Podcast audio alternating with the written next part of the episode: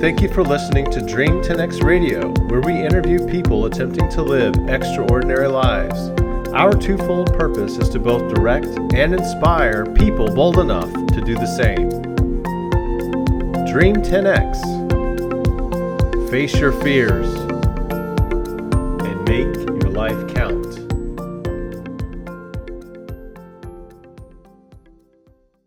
Bonjour tout le monde. Bonjour ça va Cindy? Ça va bien, et toi? Muy bien. Wait a Oh, minute. wait, muy. Oh, muy. What is it? How do I say? it? Uh, wait. Uh, ça va bien, merci. Right? Ah oui, c'est ça. One of my favorite podcasts is Coffee Break French, where they have uh, some people in Scotland teaching people how to teach French. I just love that podcast. It's So magical. I always like to try to start. I love the little tune playing in my head too. Anyway, welcome to Dream 10X episode 16. Woohoo! It's James Capel here. oh, and me, Dr. Cynthia Capel. Dr. Cynthia Capel. She has to go by doctor. The She- doctor. You have to use the uh, the proper. Hey, that was a lot of time and money to get that thing. well earned, well earned. That's right. So today, um, I read another book this week, and I'm on a tear. I want to keep read, trying to read a book a week. Sweet. I'll try to accelerate my learning. Nice. You think it's possible? Absolutely. In graduate school, I was reading three or four books a week, but that's all I was doing. Yeah. Being in school full time versus working and being in school, totally different experience. How many books were you reading a week in your doctorate program? Oh my god, a billion. Oh, seriously. Um, it depends. I was reading four or five books at once, and then it would take me a while to get through them. Yeah. And then it wasn't For just all the books, different classes. and it was journal articles, like tons and tons of journals and journal articles. Yeah. So it was insane.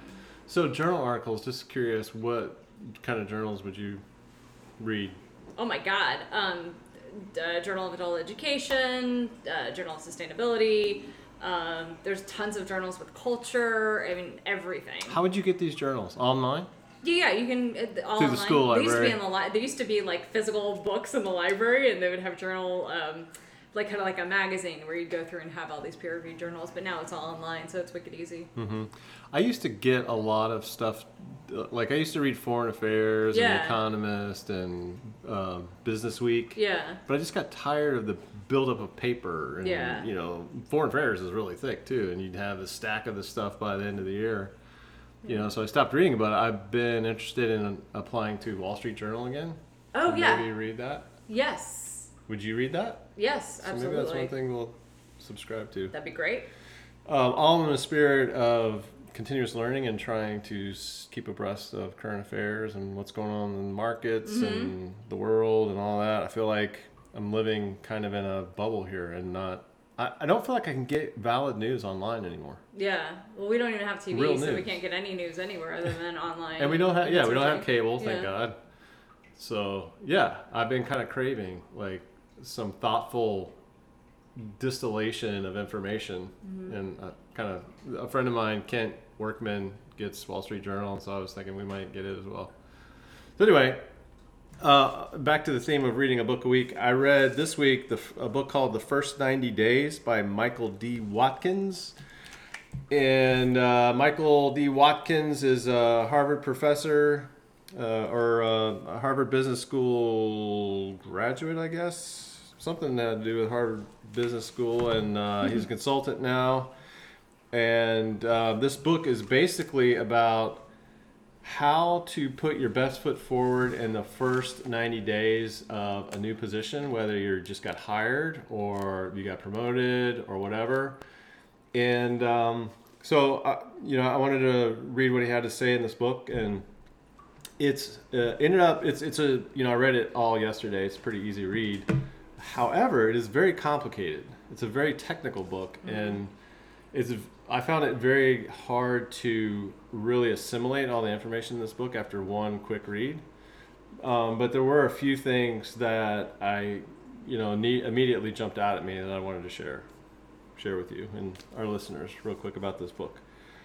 Um, the first thing was how scary it, it, it made everything seem like and I don't know if it's just because it's so technical, like, but it was just hard for me to like. So I'm a software engineer, Yeah. And so one of the key takeaways I, I took out of this book is the need to develop soft skills the higher up in an organization you go. And uh, so as a software engineer, hard skills would be like, well, what are the nuances of, you know, Java 11 and how do you build a Hadoop cluster and, and, and that kind of thing. Um, as opposed to a soft skill, which is, which examples would be, uh, how do you become aware of the politics in an organization? And how do you avoid those political landmines? And how do you build coalitions in an organization? And how do you get you know build a team and, and that kind of thing? And um, the book talks about you know realizing becoming more aware of what these soft skills are how to enhance them and identify blind spots in your own in yourself mm-hmm uh, as you move up in an organization. Let me find the quote here. Um, I think it's on. Uh, let's see. Yeah, page 107. I tried to. I got so many dog-eared pages on here. There's so many things I, I could refer to, and just trying to to pull out the the main points that meant something to me. On on page 107, he talks about hard versus soft skills. He says, "Don't restrict your focus to hard skills." The higher you rise, the more important the key soft skills of cultural and political diagnosis, negotiation, coalition building, and conflict management will become.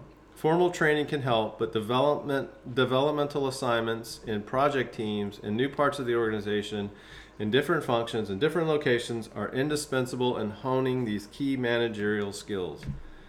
Uh, so that so this really jumped out at me because I had no idea what he was talking about. Mm-hmm. This means absolutely nothing to me from a software engineering perspective. Yeah.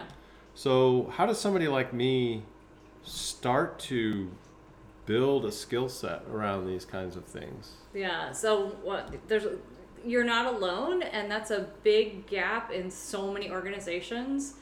And reasons why people like me exist is so we can help mitigate that from the start as soon as you get hired in, there's a certain set of skills and competencies that an organization should hire for, and then we help develop those. Anything from flexibility and adaptability to empathy to creative thinking. Um, to how to build relationships with others, all of these key things in order to make the business successful.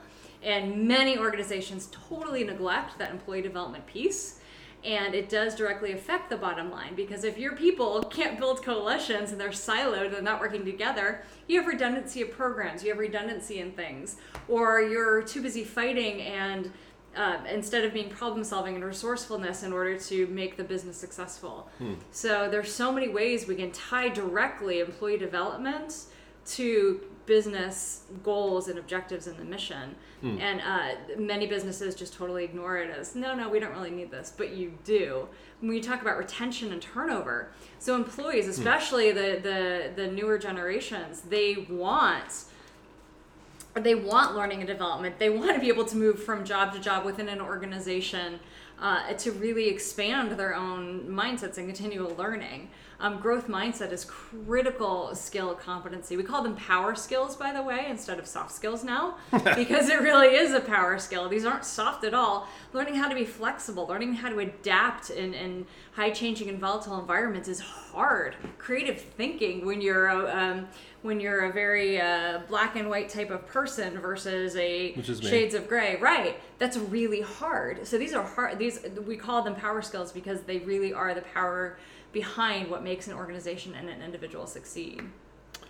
So, can you give me an example for how, like, how would I learn a skill to, um, I don't know, like, like be be a more creative thinker, for example? So I recommend taking a class, and Coursera has one on design thinking. So, in hmm. taking different approaches to learn how to think think outside the box and think differently.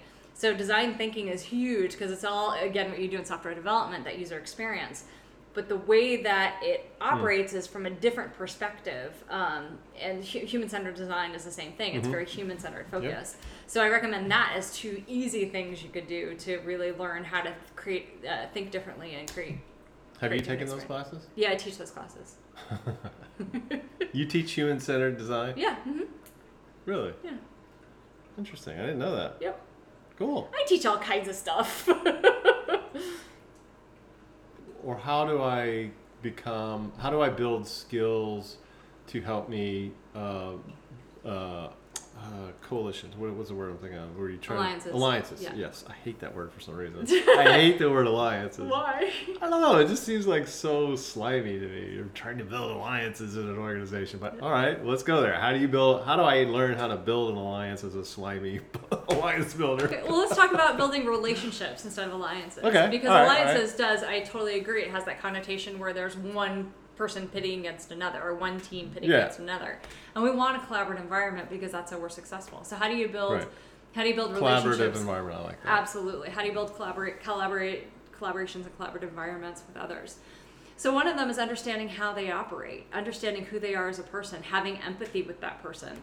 So basically, you know, having a conversation, then having multiple conversations, inviting them to different meetings where they might be interested, learning who that person is, and connecting with that person on a regular basis.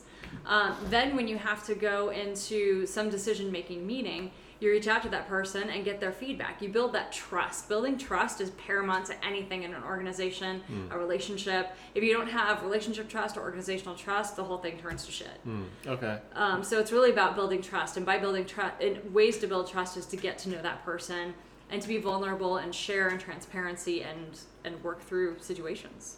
Okay, that resonates with me. I, I think people build trust with me through open communication. Yeah. D- Knowing So- you, yeah, that makes sense. what I've seen in you is that they build trust with you by being open and communicative, and if they tend to not for some reason or go against something that they said, then they've completely broken trust and they're never going to get it back. Uh, I mean, I'm a, I'm a forgiving person. Uh I huh. wouldn't say you're never gonna- I don't like to say you're never gonna. re- Yeah, it takes a it takes a long time to rebuild trust once it's broken. Two things you said that really struck a chord with me. Uh, I did not. One of the things I expected to find in this book was more attention to how you can, as a new person or a new leader or whatever, improve the company bottom line. Mm-hmm. I didn't see much discussion about money in here, which is really surprising to me. Like, all of this stuff seems superfluous unless it relates directly to the bottom line. How can you make the co- it's a company. This is a free market society still. How do we how does all of this stuff contribute to the company's bottom line? If- you touched on yeah, it, yeah. Liz. I didn't see it in this book. Yeah, that's surprising that they didn't talk about that in there. because it because this book seems more like Survivor, like like the show, true. like how to Little build Hunger alliances. And, you know, watch out, watch your back because because you may step on some political landmine, and then oh, and the thing that so the thing that really highlights what I'm talking about here is how this is seems so self-centered. Um, let's see, where did I write it down? It's in uh, chapter ten. Um, it's, it's actually in the, the back of the book, which is which kind of freaked me out the most when I read it. Me see if I can find it. Well, one of the reasons he wrote this book is that typically what happens in organizations, and it's very common, that you're really good at what you do. You're a great software engineer. Hmm. Because you're a great software engineer, we're going to put you in a management role. Hmm. And you have mm-hmm. no idea how to manage mm-hmm. people. No clue. You don't know how to build relationships. You don't know how to Yeah. have effective communication. You don't know how to problem solve. You don't know how to accept feedback. All of these uh, critical things. So he wrote this book to help people quickly learn and, and strategize on how to how to approach being in that new position in your new role. Yeah, I, I get that. But then he says here the, at the end of the book in chapter 10, he says, when a new leader fails to thrive, it's a severe, perhaps career ending blow to the No, individual. I totally disagree with that. That's That's I read that. I'm like, holy crap, don't promote me. die. Yeah, That's no, the end of my career. That's nonsense. It is nonsense, but why would he say that? Like, I- just I to just to amplify the importance of his book and uh, Probably. his company? I don't know, but I don't know. that just seemed like way, way beyond the pale right there. Agreed. So I didn't agree with that. Um, but yeah, so the bottom line, I, I felt like, you know, in, in any role that you're in within an organization, you need to be thinking about what is my, how is my role contributing to the bottom line of the company? Absolutely. um, how am I adding value to the organization? So that's another thing I took away was took away from this book was the concept of the break even point. Mm-hmm. And what the break even point basically is is uh, as a new person, you're you're in a learning mode. You're trying to you're in accelerated learning mode. You're trying to learn about the organization and how you fit in and what you can do and whatever. And in that mode, you're you're extracting information. You're extracting resources. You're asking people questions. You're taking more out of the organization than you're giving. And at the the break even point is when you finally get to a point there where you're you, you're starting to figure things out and you can you're actually contributing an equal amount of value to the organization that you're extracting from it and he, he provides a graph in there where that phase is typically or supposed to be around the third month of mm-hmm. your your start your new start. And i guess that's that's the name of the book the first 90 days. So it's about how you know that first 90 days is how you get to the point where you're breaking through that break even point and then all of a sudden you're adding more value to the organization than you're extracting from it. Yeah, absolutely. so that was an interesting concept for me. Another thing that i learned from this book was the acronym stars Mm, mm-hmm. and the acronym STAR stands for Startup, Turnaround, Accelerated Growth, Realignment, Sustaining, and Sustaining Success. And so each one of those represents a potential phase of a given project in an organization. And that was pretty cool to me. I never thought about, you know, it, it, can apply to a company, but it can also apply to projects within the company. Mm, mm-hmm. And so having that awareness of the stage of a project can be really important in how you approach managing that project.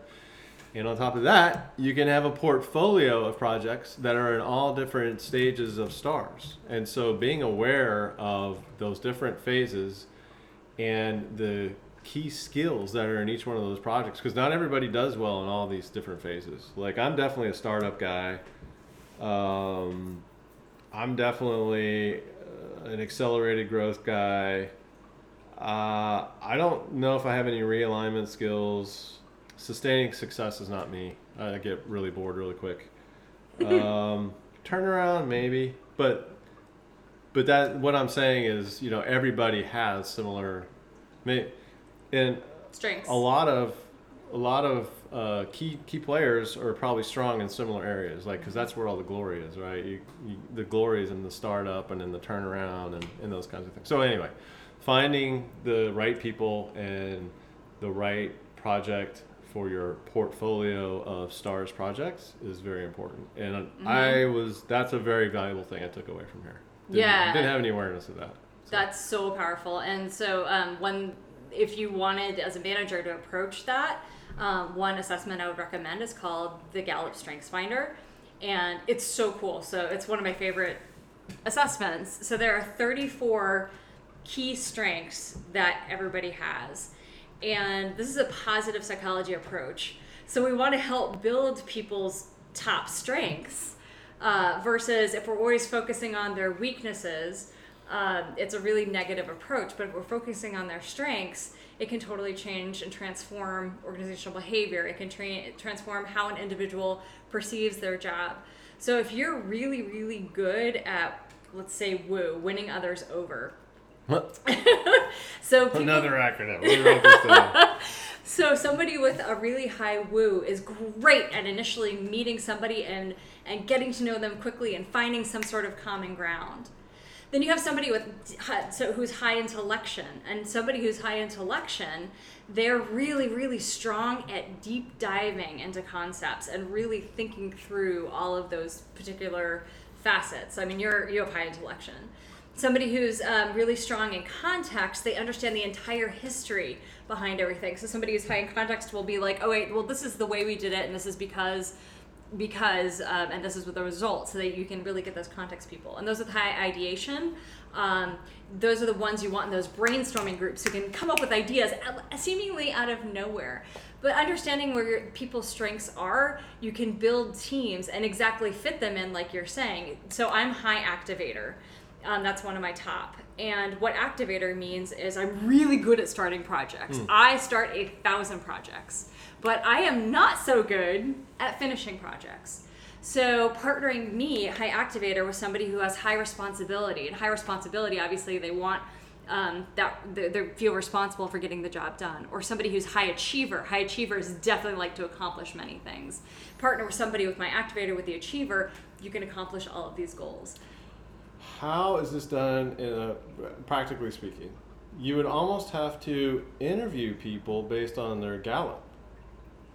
So In order you mean to- to to bring them into the organization? Yeah, in order to get get a proper organizational fit. So all the strengths are good and positive, um, and it's you can you don't necessarily want everybody who's in the same type of strengths. So maybe um, you want more people who are you want a diversified Right, portfolio. right. So I'd recommend not hiring based on that because there's a lot of legal things that could happen. Um, Really? Yeah, so like for DISC, for example, when I was in PV Professional Veterinary Products way back in the day, there is a, so DISC does have an assessment where you can bring them in based on what's best in the organization. So they did a, a job profile, the best job profile for each of the positions within PVP. DISC is a behavioral assessment, and there's four key behaviors that people see typically. One is the high dominant, and high dominant means you are a problem solver. You jump in and take risks. Um, there's the high I, influencer. Influencers are really good at building relationships with others. Uh, there's the high S, and S is the steady, and steady is great team players. They like a constant, they're very harmonious and balanced, they're amazing. And then the high C is very high compliant, and they're the ones who are like the rule followers.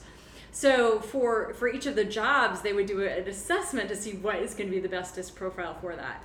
Uh, that cannot be the only hiring decision because there's a lot of risk and you could get sued and other things. But there are ways to, to make sure you get a best fit.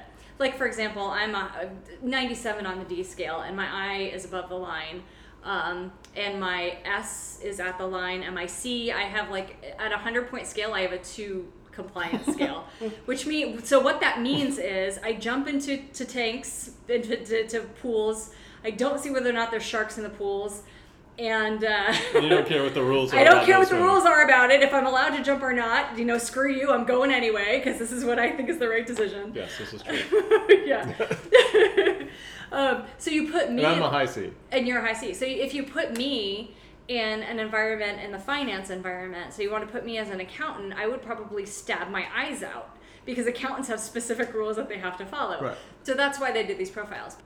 So what I recommend is once somebody gets hired, as part of their orientation and onboarding, have them take a Gallup assessment, Okay. the Strengths Finder, because then Wait, is Gallup the same as DISC? No, D- Gallup is totally different. So uh, DISC is the it's a behavior assessment. Those external behaviors that you see on the outside. So those problem-solving behaviors and these influencing behaviors. Strengths Finder is one of the 34 key strengths that people have. And obviously, those have behaviors around them, but that's uh, but the Strengths Finder is more internal to your being versus the external behaviors that you see.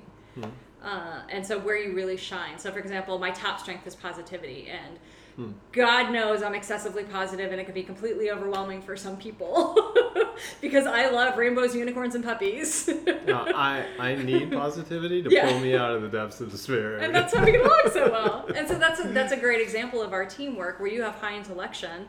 And on the ocean row, where I'm like, we're gonna go, it's gonna be amazing, it's fine, and you're like, Cindy, we're sinking. so that that balance. yeah. Anyway, so like when a manager has that information, as soon as the person is onboarded, then they can start looking at the team dynamics and how that fits. Okay, so th- again, that's another example of uh, an important soft skill in knowing how these different um, personalities pl- come to play in this in a star's portfolio. Right? Absolutely, 100%. Like, that that's a really big skill. Like you really have to learn that because I have no idea how you how you'd even do that. Mm-hmm. Interesting. We teach a class on it. yeah, there are classes you can take. Um, you can hire you can hire people like me and others for to, to come into your organization and, and give these assessments to your teams and start helping you incorporate it into your culture. Mm-hmm. And, and speaking of learning, um, there's this quote on page 39 I, this made me laugh. It, he says, Relearning how to learn can be stressful.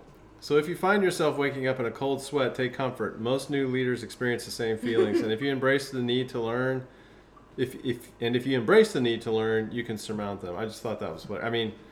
Who in today's economy has to relearn how to learn all of a sudden? I mean, Yeah. I think it's sad. I think that's a sad statement if there are people out there like that. Like I, I feel like I'm in a constant state of I'm way behind the learning curve every day and trying to to make some dent in it.